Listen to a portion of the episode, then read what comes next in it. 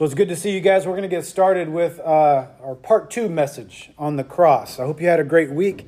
It's always good to see you back here at Community Church.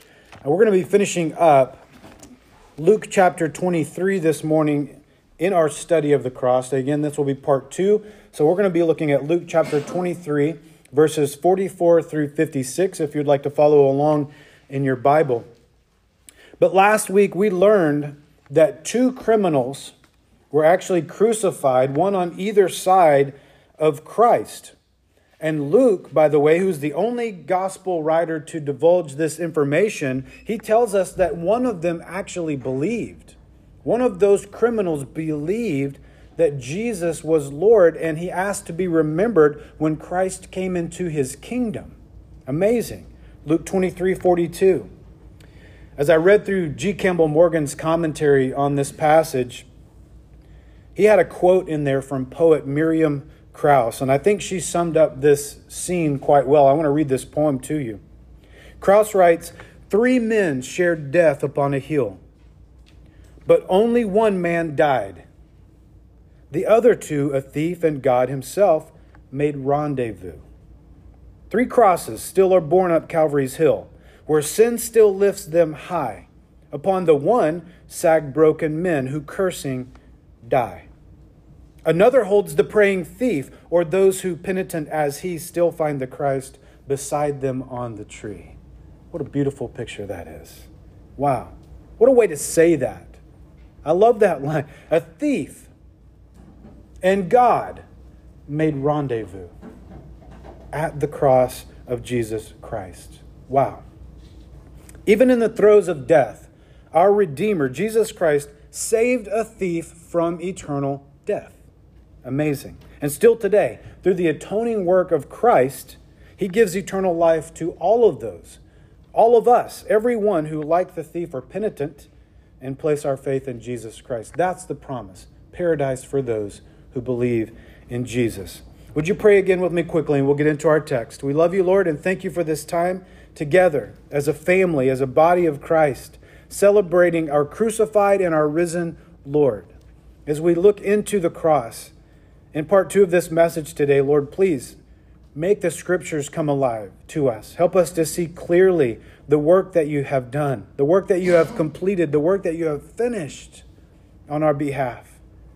It's exciting to know that we have a Savior like you, a Savior who has completed it at all.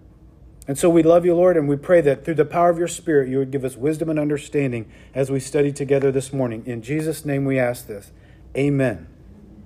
So, Luke chapter 23, starting in verse 44, down through the end of the chapter, reads like this Now it was about the sixth hour, and there was darkness over all the earth until the ninth hour. Then the sun was darkened, and the veil of the temple was torn in two. And when Jesus had cried out with a loud voice, he said, Father, into your hand, into your hands, rather, I commit my spirit. Having said this, he breathed his last. So when the centurion saw what had happened, he glorified God, saying, Certainly, this was a righteous man. And the whole crowd who came together to, to that sight, seeing what had been done, beat their breasts and returned. But all of his acquaintances and the women who followed him from Galilee stood at a distance watching these things. Verse 50. Now behold, there was a man named Joseph, a council member, a good and just man he had not consented to their decision and deed. He was from Arimathea, a city of the Jews, who himself was also waiting for the kingdom of God. This man went to Pilate and asked for the body of Jesus. Then he took it down, wrapped it in linen, and laid it in a tomb that was hewn out of the rock where no one had ever lain before. That day was the preparation, and the Sabbath drew near. Verse 55 And the women who had come with him from Galilee followed after, and they observed the tomb and how his body was laid. Then they returned and prepared spices and fragrant oils, and they rested on the Sabbath according to the commandment. All right, so if you would like to do a comparison study, you can find that basically in the last half of Matthew 27, Matt, or Mark 15, and John 19, the last half of those three chapters. But we begin our study this morning about our Lord's death on his cross like this from the gospel writer Luke. He says, Now it was about the sixth hour, verse 44, and there was darkness over all the earth until the ninth hour. Okay, so the sixth hour to the ninth hour would have been noon to 3 p.m. That's the time frame here. Christ had been on the cross already since 9 a.m. That's the third hour, according to Mark 15 25. So six hours on the cross. And there is, by the way, I find this interesting. There is, by the way, some extra biblical accounts out there about darkness coming over the entire earth during the crucifixion of Christ. The Bible, of course, is our authority, and we believe what it says, but there's also extra biblical accounts out there of people saying it got dark in the middle of the day at this time. One of them was a Roman, a Greco Roman historian by the name of Phlegon. He wrote a 16 volume work, 16 volumes of books called the Olympiads, and that's basically a calendar. It's not like the sport. It's it's the calendar, the way they marked time and, and kept track of things. He had uh, history, 16 volumes worth. This guy wrote this. He said, In the fourth year of the 202nd Olympiad on the calendar, an eclipse took place at the sixth hour, and there was also an earthquake. I can't prove that that's true, but that's written history. There's extra biblical accounts to back up and validate what the scripture tells us. Now, he got it wrong. It wasn't an actual natural eclipse. And I'll show you why. It was Passover. The moon was full. Okay, and you know, at least I had to find out. You can go do the research too. I didn't automatically know this, but it's it's impossible to have a total eclipse of the sun with a full moon right? You can't have that. And so it was Passover and it was full moon. Therefore, this was not an eclipse whatsoever, although it was dark, which is interesting. So that tells us that this was a very supernatural event that was orchestrated by God. Okay, so what we're seeing here is that when the light of the world was rejected by the world, then darkness fell upon the earth. What a picture of the human heart this is. I mean, if we reject the light of Christ, then we're going to remain in darkness, won't we? Here's how the apostle John said this. In 1 John chapter 1, verses 5 through 7, he writes, "This is the message which we've heard from him and declared to you that God is light, and in him is no darkness at all. If we say that we have fellowship with him and walk in darkness, we lie and do not practice the truth. But if we walk in the light as he is in the light, then we have fellowship with one another. And the blood of Jesus Christ, his son, cleanses us from all sin. Amen. Christ, the light of the world, the one in whom there is no darkness, yet in midday darkness falls over the earth. What is that a picture of? Our sin. That is our sin. There is no darkness in Christ. This darkness that fell upon the earth is a result of our sin. And so, as Christ hung for those six hours on the cross, things started happening in the cosmos. Think about that. After three hours of being on the cross, creation began to now respond to the crucifixion of its creator. And of course, this was all in perfect fulfillment of prophetic scripture as well. Amos told us this would happen. In Amos chapter 8, verse 9, he says, And it shall come to pass in that day, says the Lord God, that I will make the sun go down at noon, and I will darken the earth in broad daylight. Bingo. That's what happened here at the cross. That's exactly what's happening here. And then at about the ninth hour, Matthew tells us in his gospel in Matthew 27 46 that Jesus cried out with a loud voice, saying, Eli, Eli, Eli, Eli, Lama Sabachthani, that is my God, my God, why have you forsaken me? Again, this also fulfilled prophecy from Psalm 22, verse 1. Exactly, precisely. From noon until 3, there was only silence on the cross, but there was darkness above it. Think about that picture. Guys, only God knows the full extent of what's taking place here during those three hours where Christ was silent on his cross.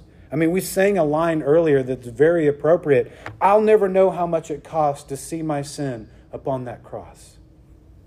I can't know the full extent of that. But as darkness came to the earth, or upon the earth at midday, and upon our silent Savior, what's going on at this moment is He is now absorbing in His body of flesh the punishment for our sin upon that tree. That's what's happening. Peter said in 1 Peter 2:24, Jesus himself bore our sins in his own body on that tree, that we having died to sin might live for righteousness by whose stripes we are healed. And of course, you're familiar with Isaiah, who wrote in Isaiah 53 7, He was oppressed, he was afflicted, yet he opened not his mouth. He was led as a lamb to the slaughter, and as a sheep before its shearers is silent, so he opened not his mouth. That's what Isaiah said. So you see, Christ here is now on the cross, three hours into the process, and now there is silence, but yet he is still willfully there. He could have called legions of angels. He could have done anything. He could have whatever. But he was willingly hanging there for you and for me, right? He followed the Father's will to the cross. This was settled in the garden. We talked about that. Christ is joy, joyfully there. Think about it like that. But for the joy set before him, he endured the cross. That's what the Bible said. He is willfully there, he is joyfully there, and now we see that he is also quiet. He's quietly there. And so when you think about it, all of these ways is how Christ stood in judgment for my sin. In all of these ways, he stood before the Father, absorbing the wrath toward my sin. Now, he was willfully, willfully there. He was joyfully there, quietly, all of those things. We can accept that as truth. We can accept that as a matter of fact, and we can receive the Lord Jesus Christ as our Savior in response to this holy transaction that we see now taking place in the scriptures. That's one option. Or we can reject this as truth, and we can face judgment before a holy God ourselves. Now, that's a decision that each and every one of us are going to have to make. Okay? We're all faced with that decision. We're going to have to decide whether or not we trust Christ as our substitute for sin. Did he pay for my sin or did he not? The Bible says he did. Am I willing to believe that by faith and receive Christ as my Savior and be forgiven? Or am I going to just hold off and stand judgment before God myself? You can make that decision. We all have to. But one thing that will not happen on Judgment Day is rebuttal. Amen. You will not talk back to God. Amen. Just as Christ was silent on the cross, you will be silent before God. You're not going to be able to bring up any excuses for your unbelief. Now, you might not stand there willfully. You might not be joyful. You know, I get that before God in judgment. That's true. But trust me on this you will be quiet. You will be quiet because the judgment of God is final. So, how much better would it be for you and me to go ahead and die to ourselves today? Turn to Christ in repentant faith and belief so that we can be born again and not face that kind of judgment? Christ hung on that cross as your substitute so that you don't have to stand before a holy God in punishment for your sin. Verse 45 Then the sun was darkened, it means it was obscured. The veil in the temple was torn in two, like from the middle. That's what the word uh, indicates. It was torn in the middle. I like what Wiersbe said here. He said, When Israel was in Egypt, three days of darkness preceded the first Passover. That's Exodus uh, 10 21. Then he says, When Jesus was on the cross, three hours of darkness preceded the death of God's Lamb for the sins of the world. You see the similarity. The darkness preceded all of this, but I want you to notice something here. This is critical. Not only were things happening in the cosmos, okay, things were now beginning to happen in the inner courts of the temple. Did you see that? Things were beginning to happen in the Holy of Holies, in the temple. What was it that was happening? Well, I can tell you ultimately what was happening is that access was being granted to everyone into the presence of a holy God. That's what was going on here. Matthew 27 51 says that the veil in the temple was torn in two from top to bottom. Man, I love that. And of course, the writer of Hebrews tells us that it was Christ's body that was the veil. And I'll talk more about that in just a bit. But the point is, we could never gain access to God on our own.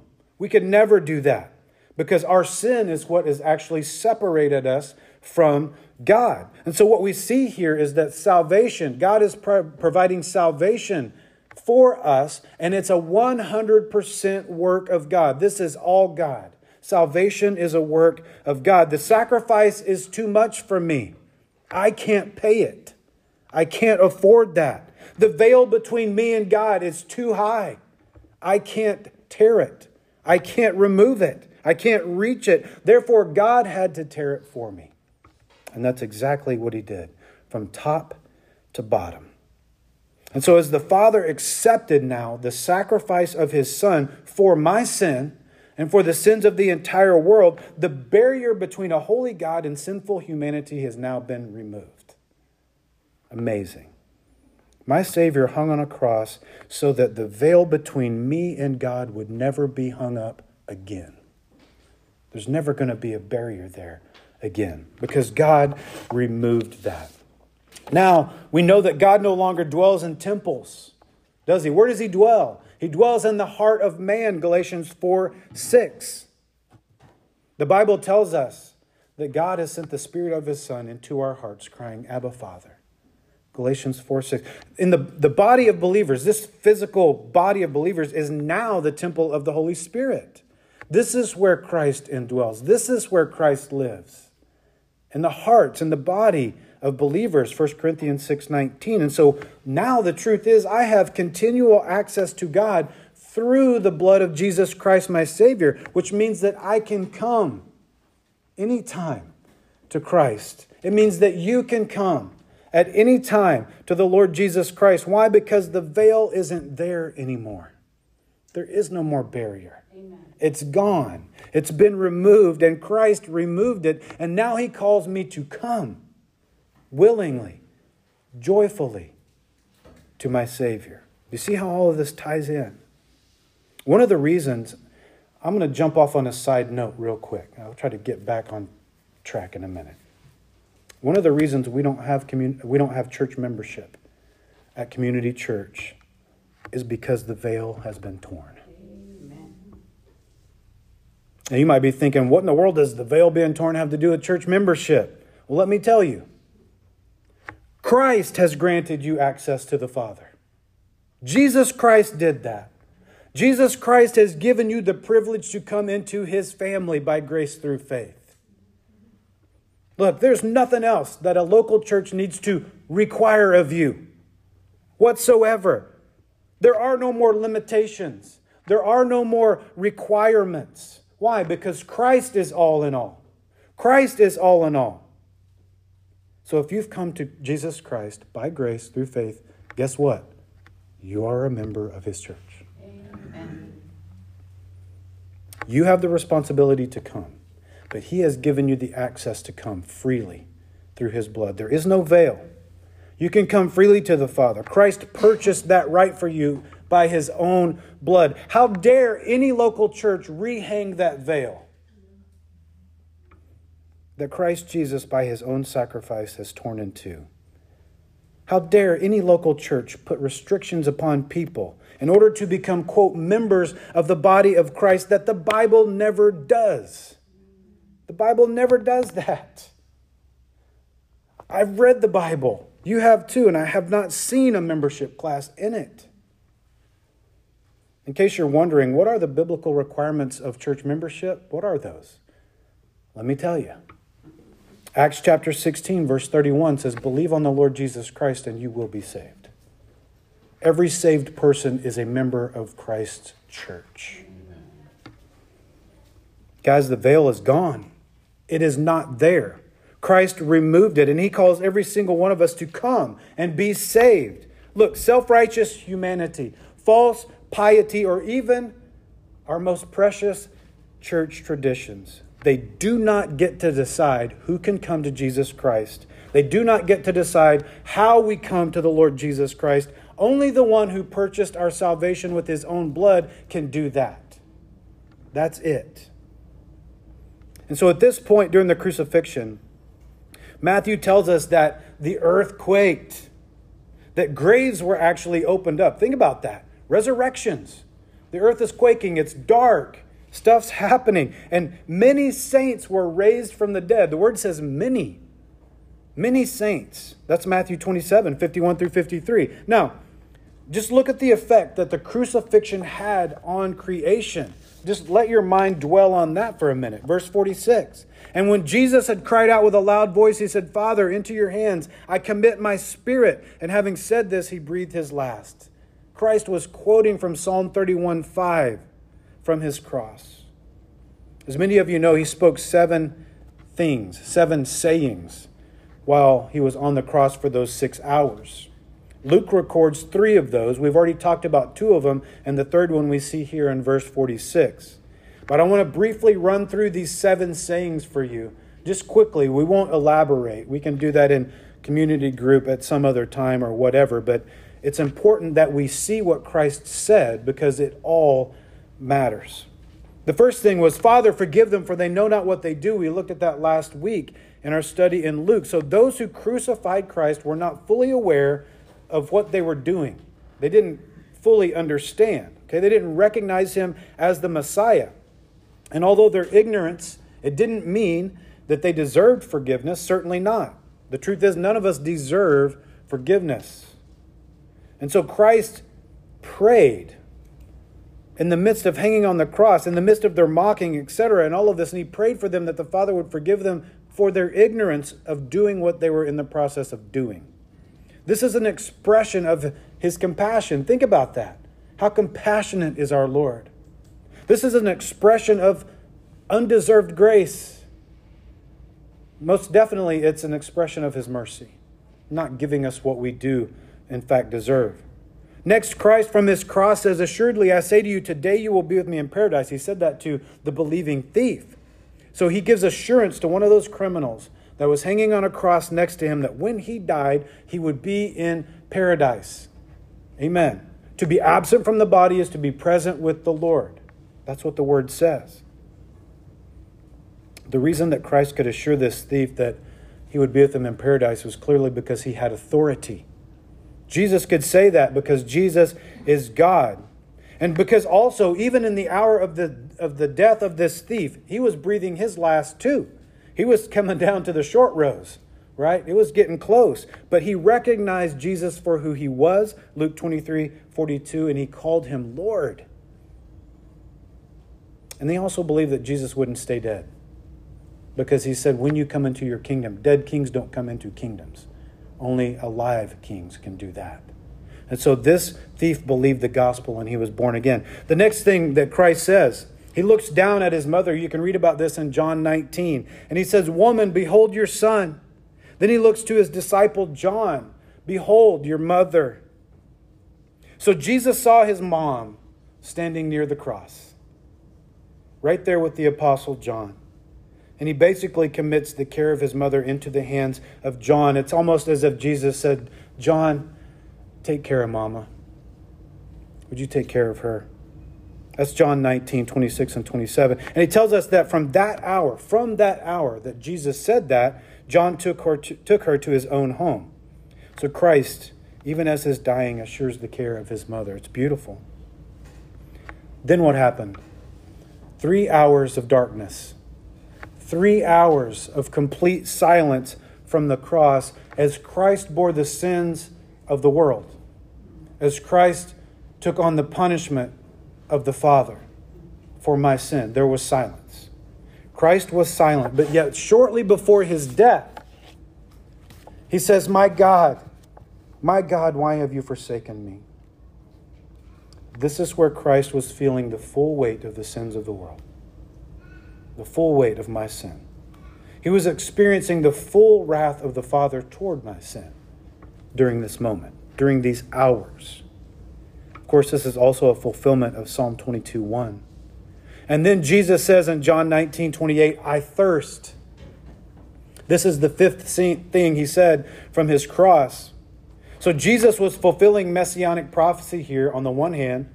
Psalm 69 21 says, They also gave me gall for my food, and for my thirst they gave me vinegar to drink. And so, by saying that he was thirsty, what he did was prompt the Roman guards to give him the vinegar, which was common at crucifixion time. And he, of course, fulfilled prophecy by doing this. I hope you know that Jesus Christ is the only one to ever fulfill every word of messianic prophecy. He is the Messiah. I like how David described this just because it's vivid. I, I, don't like the scene, but I like how vivid it is because it gives us another angle of what was going on in the heart and mind of Christ as he hung on his cross saying, I thirst. Here's what David said that moment was like in Psalm 22 15. He said, My tongue clings to my jaws. That's Christ on the cross. So, in one sense, yes, I thirst. It fulfills prophetic scripture, prophetic scripture rather. But on the other hand, there was real thirst. Real thirst. His tongue was clinging to his jaws. And then next in John 19:30 we see that Christ proclaimed, "It is finished." And so these last words meant that he suffered no more. Okay, the suffering was over. The work of the cross was complete. Okay? All of the work that his father had given him to do was now finished. It was complete. The gospel had been preached, the miracles had been performed, the law had been fulfilled quite fully and quite perfectly. Jesus fulfilled all of that. And now eternal salvation had been purchased for all who would believe. Guys, the debt of sin was paid in that moment. There's no more work to be done. Okay, so just like the thief, he's hanging there on the cross. He can't tithe. He can't do anything. He can't be a good boy. Nothing. All he has is faith. All he can do is believe. Why? Because the cross is enough. Christ is enough. The blood of Jesus is enough. The work was done by Jesus, not me, not you, not the thief. And he calls us to believe. Christ completed the work. And then finally, Right here in Luke 23 36, Jesus says, Father, into your hands I commit my spirit. And so here, Christ willingly gives up his soul back into the hands of his Father, which, by the way, it assures us. I love this because it assures you and me that God the Father accepted the sacrifice of the Son. He accepted the sacrifice. Hebrews chapter 9, verse 14 tells us that he, meaning Jesus, offered up himself unblemished to God and Luke says that he did that in a loud voice. What are we to make of that? I want you to notice something here, guys. After the brutal beatings, after the brutal scourgings, after all of that had gone down, six hours hanging on a cross, he says with a loud voice, I want you to know something this morning. This was a voice of victory. This was a voice of victory. His voice, after all of that, was still loud, meaning it was strong, it was resolute, it was purposed. He was declaring something. He wasn't decrying anything. He was declaring the victory. I love that. From the very first words of Christ that we see way back in Luke chapter 2, you'll remember Jesus was, you know, he stayed back in Jerusalem early on. His parents go back to find him. And he's like, Why do you seek me? Did you not know that I must be about my Father's business? Until that moment, until these final cries of his cross, from his cross, of it is finished, and Father, into your hands I commit my spirit, Christ was fulfilling the redemptive plan of his Father perfectly. Perfectly in every way. And it was then, and only then, that he committed his spirit back to his Father in victory. In victory. Guys, Jesus was not killed by humanity. You need to know that. Man cannot kill God. Jesus Christ laid down his life willingly for the sins of man. John 10 18. And so the cross, again, this was a cry of victory. This was not a sign of defeat. Remember, what did Jesus tell the women on the way to the cross? Don't weep for me. Do not weep for me. Amen. Weep for your sin. Weep for the unbelievers. Weep for those who are not redeemed, who have not been purchased by the blood of Christ. right? I mean, the cross, at the cross, Satan, he might have bruised the heel of our Lord. Pardon me. But it was Christ who ultimately crushed the head of his enemy. Way back from Genesis 3:15 when we first see the cross prophesied. I like what Pastor Guzik says here. He says, Save your pity for those who reject the complete work of Jesus on the cross of Calvary. Amen. Save your pity for those preachers who do not have the heart like Paul in 1 Corinthians 1:23 when he proclaimed that the center of the Christian message is we preach Christ crucified. Amen. Pity those people who do not preach the gospel, especially pastors. Pity those people, the charlatans. Pity those people who don't believe. That's who we should be crying for because Christ is crying from his cross in victory. It is finished. More on the victory next week, no doubt, as we look into the resurrection. Verse 47. So when the centurion saw what had happened, he glorified God, saying, Certainly this was a righteous man. That's right. And Matthew tells us that the centurion also said, Truly this was the Son of God. That's what he said. He believed. But you know, many times it takes extra things, doesn't it, to get our attention? Sometimes it takes an earthquake. Sometimes it might take a tragedy. Sometimes it might take something supernatural to happen in order to get a person's attention. That's what happened here. At least I think. I don't know exactly what happened, but I do know this. After Christ breathed his last, the centurion believed. Verse 48. And the whole crowd who came together to that sight, seeing what had been done, beat their breasts and returned. And so, even this crowd, the crowd at large here, they couldn't bear to watch the innocent Son of God being brutally and openly crucified. That's how horrible of a scene this was. Verse 49 But all his acquaintances and the women who followed him from Galilee stood at a distance watching these things. So, again, what's happening? This is a fulfillment of Scripture here. Some of Christ's closest friends, they stayed, but they stayed at a distance. Listen to how specific Scripture is. This is a prophecy from Psalm 38 11. My loved ones and my friends stand aloof from my plague, and my relatives stand afar off. How specific. By the way, his plague, my sin, your sin. That was the plague he was under. But it's interesting to note that the women there, they were some of the last ones to linger at the cross, and as we're going to see, they were also the first ones to the tomb. Verse 50 now, behold, there was a man named Joseph, a council member, a good and just man. So, what Luke is telling us is that Joseph was actually a member of the Jewish Sanhedrin, their ruling council. That's where Joseph um, served, you could say, was on that particular council. But the Bible is clear in telling us that he was a good man, he was a just man, but he was a good man and a just man who was serving in public office. Think about that. We could use a few more of those good and just men, couldn't we? Verse 51 He had not consented to their decision and deed. He was from Arimathea, a city of the Jews. So Arimathea was about 20 miles northwest of Jerusalem.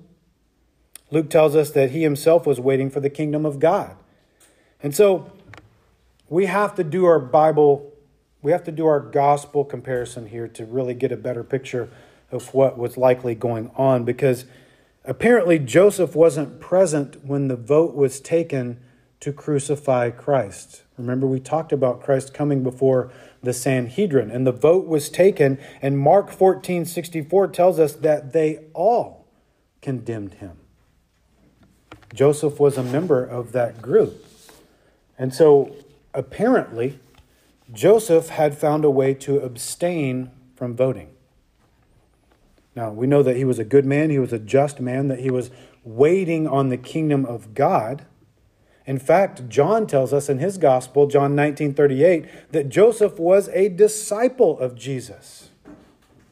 So he was a disciple. Then he says, but secretly for fear of the Jews. So, could it be that at this point, Joseph had already removed himself from the council? being a disciple of Jesus Christ prior to the vote taking place. That way, he would have had time to go and prepare for the burial. If he was a disciple, then it's likely, it's possible anyway, that he, he would have believed what Christ told his disciples that I'm going to be crucified, that I'm going to be buried, that I'm going to raise from the dead. Maybe he believed that. Maybe he left the council early and went gathering these burial supplies because it's not likely that he would have been able to buy anything at Passover. So all I'm saying is, for sure, I don't know. But secondly, it could be that he removed himself from the council early enough in time to get the supplies needed to bury his Lord in whom he believed. It's a possibility. Okay? Verse 52 This man went to Pilate and he asked for the body of Jesus. So he would have done this between 3 p.m., which would have been after Christ had breathed his last, but before 6 p.m., which would have been sunset. Uh, that's when this would have happened because at 6 p.m. would be the start of the Sabbath, and they had to be buried before then. Okay? But it seems to me, I don't know if you caught this, but it seems like to me that Joseph's faith was now no longer a secret. John told us that he was a disciple, but secretly. This is not very secretive. Some of the other gospel writers will tell us that Joseph believed that Christ was the Son of God. Of course he did if he was a disciple. And of course, from the moment he went from unbelief to belief, that very moment he would have gone from Judaism to Christianity, wouldn't he? He would now be a Christian. Therefore, he would have had to forfeit his post or his position on the Sanhedrin. In other words, Joseph would have had to leave his old life in pursuit of the new life that he now had in Jesus Christ his Lord. And Mark gives us further insight. Mark 15 43 tells us that Joseph took courage and went to Pilate and asked for the body of Jesus. I like that because what we're learning is that our faith in Jesus Christ, although it's deeply personal, it's never to be private. It's never to be private. At some point, every true believer in the Lord Jesus Christ will make a public profession of their faith, and that will take courage. Joseph was taking courage. Even Nicodemus, as you do your comparison study of these gospels, you'll see that Nicodemus was there. Nicodemus brought about 100 pounds of myrrh and aloes, and he actually helped Joseph prepare the body of Christ for burial. That's John 19 39. when did Nicodemus first come to Christ? At night. At night. Joseph was a disciple early on, but secretly. Now they're both out front. They're both in public. Guys, the Christian faith was never meant to be lived out in secret. The Christian faith was never to was never meant to be lived out in the shadows. No, it's to be proclaimed in every single facet of our society. And we see those represented here. Our faith is to be proclaimed from the pulpit, quite obviously. Nicodemus represents that. He was a priest, right? Proclaim the truth of God from the pulpit. Our faith is to be proclaimed in the city council. Joseph sat on the city council, you know, the ruling council. It's to be proclaimed all the way to the public square, exactly the place where they were standing right now. And it's interesting to me that Nicodemus and Joseph, it seemed like their faith became more public as the other disciples, the other 11, became more private. You ever notice that? I find that interesting. Matthew Henry said something worth quoting. He said, Weeping must not hinder the sowing. He's exactly right. In other words, what he's saying is our sadness, our fear, our whatever cannot conquer our courage as believers in Jesus Christ. It's interesting how the quietest among us, the, the quiet ones, the introverts, it's interesting to me how oftentimes they can also be the most courageous, right? There was work to be done, and Joseph stepped up and done the work. There was work to be done, and Nicodemus was there coming out of the shadows of night to do the work. Joseph, Nicodemus, the women, they're all great examples of quiet followers of Christ who now had courage. all quiet followers of, Christ must ultimately find within them courage to serve the Lord, to proclaim His truth. The application here is very simple. What is Christ calling me to do? What is an area of my life where I lack courage? Am I still in the shadows? Am I still in secret as a disciple of Christ, or have I come out of the shadows quite courageously, proclaiming the good news of Jesus Christ in every facet of my life? In what ways do I need to step up in service to Christ? Did you know that there's another Christian tradition out there? This is not Bible, it's just uh, Christian tradition. It tells us that it was Joseph of Arimathea, the very one we're talking about now, that first took the gospel of Christ to what we now know as England. Supposedly, he was sent by Philip in AD 61 to go evangelize England. Amazing. Verse 53 Then he took it down. Joseph took the body of Christ down, wrapped it in linen, and laid it in a tomb that was hewn out of the rock where no one had ever lain before. You've heard me say this before, but Andrew Peterson is one of my favorite all time songwriters. He's a fantastic songwriter. And he has one of the best descriptions, in my opinion, of how Joseph and Nicodemus wrapped the body of Christ here for burial. Here's how Andrew Peterson described it. He says, They dressed him like a wound. Hmm. How appropriate.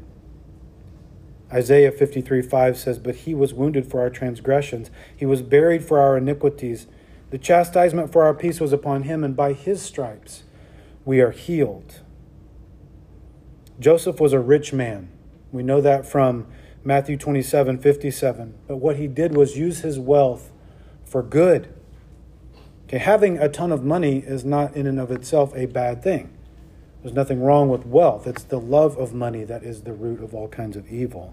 But Joseph was giving, he was not greedy whatsoever. In other words, he used his wealth in service to the Lord. Wealth was something that, that God had blessed him with, and he used that in service to his God.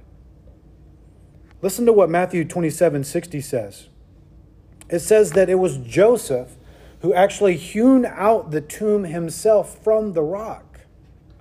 Joseph did that. But he was wealthy.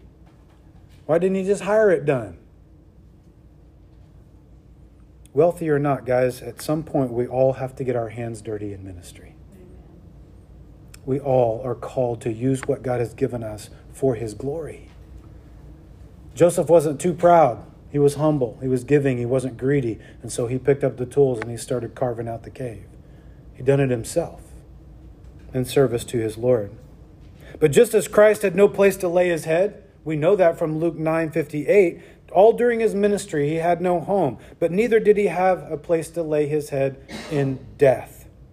And so he was buried in a borrowed tomb the borrowed tomb of a rich man. Again, this fulfills prophetic scripture. Listen to the text from Isaiah 53 9. And they made his grave with the wicked, right? He was crucified like a criminal, but with the rich at his death. Hmm. Christ, again, fulfilling prophetic scripture. Of course, we know he's not going to need it long. He's borrowing it, right? It won't be long before he walks out of it or walks through it or however he gets out of it. I don't know. Scripture's not clear on how Christ came out, just that he came out. He will not stay in that tomb. He's only borrowing it. Verse 54. That day was the preparation, and the Sabbath drew near. So, preparation day is always Friday, the day before Saturday, the day before the Sabbath. This Sabbath happened to be, or this Friday, I'm sorry, had um, in particular had to be Passover as well. Verse 55 And the women who had come with him from Galilee followed after, and they observed the tomb and how his body laid. This is important, okay? We can learn something here. What does that verse tell us? What does verse 55 say? It tells us that we have eyewitness account. We have eyewitness evidence of the actual death of Christ. The women saw it. They saw that he was dead. Why is that important? Because it defeats a very popular argument from some atheists and other unbelievers out there called the swoon theory. I've talked about this in a previous message, but there's a theory out there from unbelievers called the swoon theory. And what it, what it says is that Christ didn't really die, he was just unconscious and then woke up in the tomb. And so if you can't if you don't die then you can't rise from the dead. And so all of these miracles are fake. That's the swoon theory that's out there. of course he had to literally die in order to literally rise from the dead. And we have actual eyewitness accounts at the grave at the cross that tell us that Jesus was actually dead. Just like we have actual eyewitness accounts that Jesus actually rose from the dead. And we'll talk more about that in a future message as well. But we have eyewitness accounts that attest to both the death and resurrection of Jesus Christ. Verse 56 Then they returned and prepared spices and fragrant oils, and they rested on the Sabbath, according to the commandment. So the people, in obedience to the Sabbath, they rested. The Bible says, Six days you shall labor, the seventh is the Lord. That's Exodus 29 and 10. And so they rested. But what I want you to see is that all of this that's taking place from creation to the cross, it's all representative of Christ's redeeming work. Guys, after six days of creation, the Bible declares that God rested. After six hours on the cross, the Bible declares that God rested. Christ's work of salvation was now complete, it was finished. Now the new creation is possible in his blood. The new covenant is now possible in his blood. And so, with one final proclamation from his cross, Christ cried out in victory. The word he said was tetelestai. It means paid in full. Your Bible reads, It is finished. It is finished. John 19 30. Then he rested. Then he willingly committed his spirit back to his Father after the completion of his redemptive work. None of his bones were broken. You know, as you've read your Bible, you have certainly seen that the Passover lamb could not have any broken bones. You can read about that in Exodus 12, Numbers 9, etc. Christ, of course, is the perfect and final Passover lamb. Therefore, his bones were not to be broken. Christ was brutally beaten beyond recognition. Again, his visage marred more than any man. He was deformed, unrecognizable, but yet unbroken. Unbroken. Christ gave up his spirit. No one took it from him. He gave it up. He laid down his life for you and me. There were two other criminals beside him. Both of them had their legs broken. They had to hasten their death in order to get in the grave before Sabbath, but not Christ, right? Psalm 34:20 says that he guards all his bones, not one of them is broken. And so Christ presented himself perfectly to his Father as our substitute, a lamb without blemish, a lamb without blemish, slain for our sins. Brutally beaten but unbroken. Zechariah 12:10 says, "And I will pour out on the house of David and on the inhabitants of Jerusalem the spirit of grace and supplication. Then, don't miss this. Then they will look on me whom they pierced." Yes, they will mourn for him as one mourns for his only son, and grieve for him as one grieves for their firstborn. There were many, many people there that day, looking at the cross of Christ, looking up upon Jesus Christ at his cross. Some of them were grieving, some of them were still mocking, some of them were still blaspheming, yet others, they believed. They believed. And John wrote in his gospel, by the power of the Holy Spirit, he left us these words in John 19:35 after he documented his account of Christ's crucifixion. He said this, and he who has seen has testified. He's talking about himself. He's saying, I'm an eyewitness. I saw this, and I'm telling you now that this testimony is true. He says, I know I'm telling the truth. Why? So that you might believe Amen. You've got an eyewitness to the crucifixion of Jesus Christ and to the resurrection of Jesus Christ, telling you that all of this happened, that Christ was and is who he says. Why? So you can believe. So you can believe and you can be saved, right? Listen, what do you see when you look at the cross? What do you see when you look on Jesus Christ who was pierced for you? Do you grieve? Are you among that crowd? Are you a mocker? Do you not really believe? Maybe you're still undecided. I don't know, maybe you're just stuck in your unbelief. If that's where you're at today, I want you to take another look at the cross of Jesus Christ. Look again. Look at Christ. What do you see? We've been talking about this for two straight weeks now. Based on what you've heard from the text of Scripture about what Jesus has done for you and about who He is, what do you see? Do you believe? Greater love has no one than this, than to lay down one's life for his friends. That's what Jesus said. Not only that, that's what Jesus did. He did that for you. Jesus Christ died for you because he loves you. That's why he did it. Romans 5 7 through 8 says, For scarcely for a righteous man will one die. Yet perhaps for a good man, someone would even dare to die. Don't miss this. But God demonstrates his own love toward us in that while we were still sinners, Christ died for us. He demonstrated his love for you on that cross. Listen, Christ knows who you are. He knows intimately who you are. He knows all the sins that only you know. He knows your heart. He knows that you're a sinner. He knows that you've blown it. He knows about all of your indecision and your confusion. He understands that. But listen to me He died for you anyway. He knows you, He loves you. This is how important you are to Jesus Christ. He laid down His life for you. It's our sin that has separated us from our God. That's what Isaiah, tells us in Isaiah 59 2. But listen to this. We're going to tie all of this together. Exodus chapter 26, verses 31 through 34 says, You shall make a veil woven of blue, purple, and scarlet thread, and fine woven linen, and it shall be woven with an artistic design of cherubim.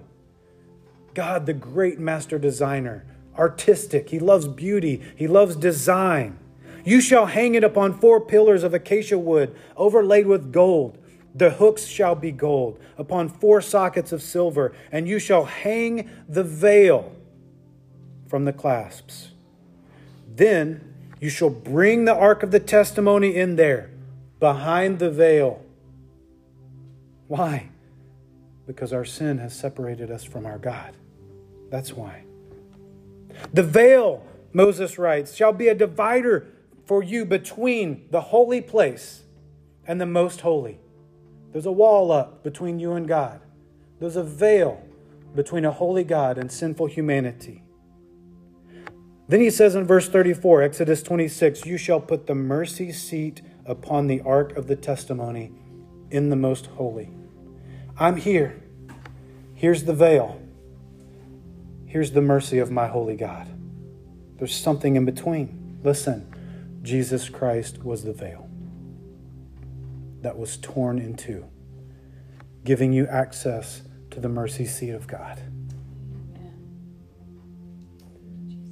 Listen to the word of God this morning.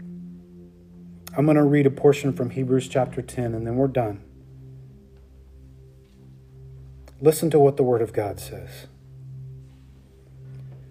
For the law, having a shadow of the good things to come, and not the very image of the things, can never, with these same sacrifices which they offer continually, year by year, make those who approach perfect. Did you hear that? Your work cannot accomplish anything as it relates to salvation. For then they would not have ceased, would they not have ceased to be offered? Right. If, if my sacrifice meant a hill of beans, if it meant anything, at some point, wouldn't I have been able to stop? For the worshippers, once purified, who have had no more consciousness of sin, if the sacrifices would work, if my works would gain me favor with God, at some point I would be actually redeemed and not have any remembrance of sin. But that's not what happened, right? He continues, but in those sacrifices, there is a reminder of sin every year. That's right. Every year, there's a reminder you're a sinner, you're bad, you're doomed. Every year. For it's not possible that the blood of bulls and goats could take away sin. That's right. Therefore, when he, meaning Jesus Christ, when he came into the world, he said, Sacrifice and offering you did not desire, but a body you have prepared for me. In burnt offerings and sacrifices for sin, you had no pleasure. He's talking to the Father. You had no pleasure. Then I said, Behold, I've come in the volume of the book, it's written of me to do your will, O God. Previously saying, Sacrifice and offering, burnt offerings, and offerings for sin you did not desire, nor had pleasure in them. We don't please God with our good deeds. We can't earn favor, ever. These were offered according to the law. And then verse 9, Hebrews 10. Then he said, Behold, I have come to do your will, O God. So he takes away the first that he might establish the second. That's right. Christ is the Passover lamb, the one who fulfilled the law of God quite perfectly, the thing we cannot do. He established the new covenant in his blood. By that, listen, we will be sanctified through the offering of the body of Jesus Christ. Hear this once for all. Once for all. There's no more yearly sacrifice. There's no more yearly reminder. No. Christ was sacrificed for you once for all.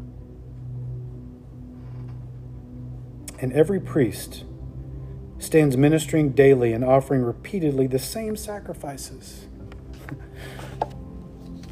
which can never take away sin.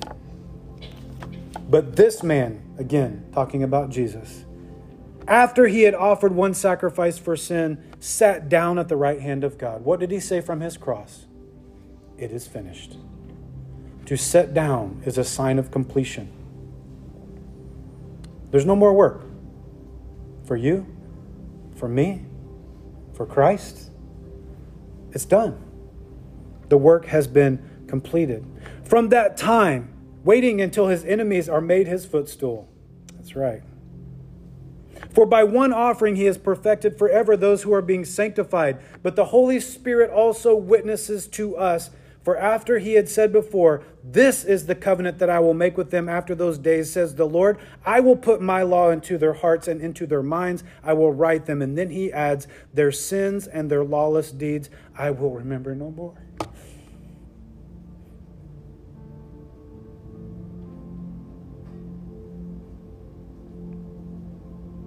That's our Jesus.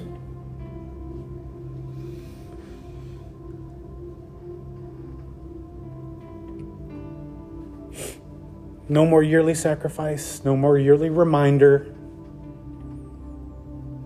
We remember his death. We proclaim his death until he comes through the new covenant, through communion. It was his work. Don't sit there thinking Jesus remembers your sin, believer. He sets it as far as the east is from the west, and he remembers it no more. Hallelujah. How often do we beat ourselves up about that? Now, the writer of Hebrews says, where there is remission of these, where there is remission of sin, where has it's been removed, there's no longer an offering for sin. Amen.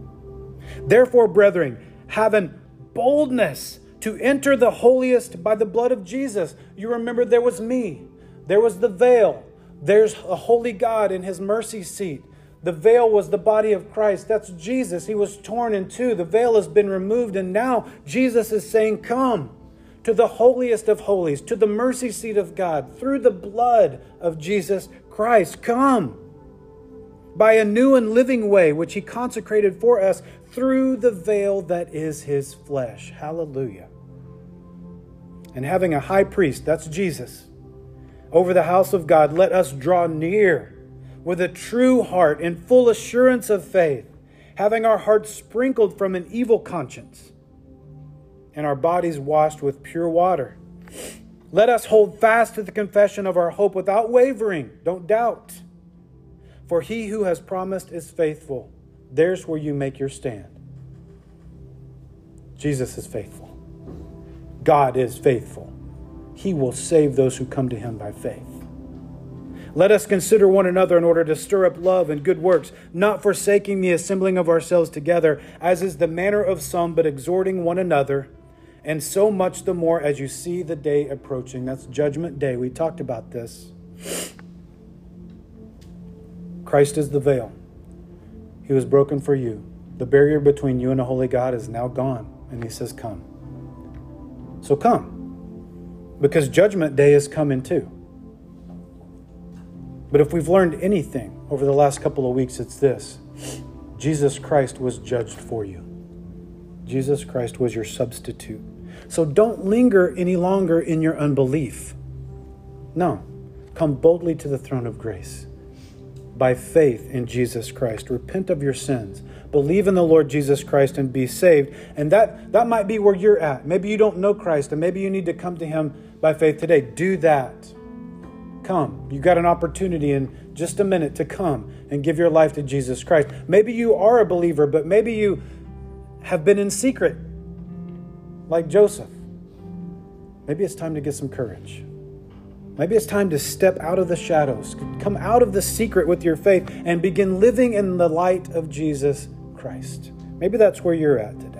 Whatever it is, just listen to the Lord as we pray. And we're going to sing another song together. And as we do that, just say yes to the Lord Jesus Christ. We love you, Lord. We thank you so much for your goodness and your grace to us. Thank you for your cross. We have no hope without it. All of us stand condemned and under the wrath of a holy God for our sin. But you stood as our substitute and absorbed every ounce of the Father's wrath. You are our propitiation, which means satisfaction. Your sacrifice was accepted by the Holy Father, so now we can come. And we come by grace through faith. No more work. The work is finished. You sat down at the right hand of the Father. It's over. The victory has been won. So, my prayer, Lord, is if someone is hearing this message and they have not turned from their sin and trusted in Jesus Christ alone by faith, believing that He is the Son of God, who died on the cross for their sin and rose again from that grave, so that they could have the same hope of resurrection, the same hope the thief had. I pray that they would believe that today, that today would be the day of their salvation. If there are believers who hear this and they've been in secret, they've been in the shadows, I pray that they would come out and proclaim boldly the name of Jesus to their family, to their co workers, to their community. Give us courage to do that, Lord.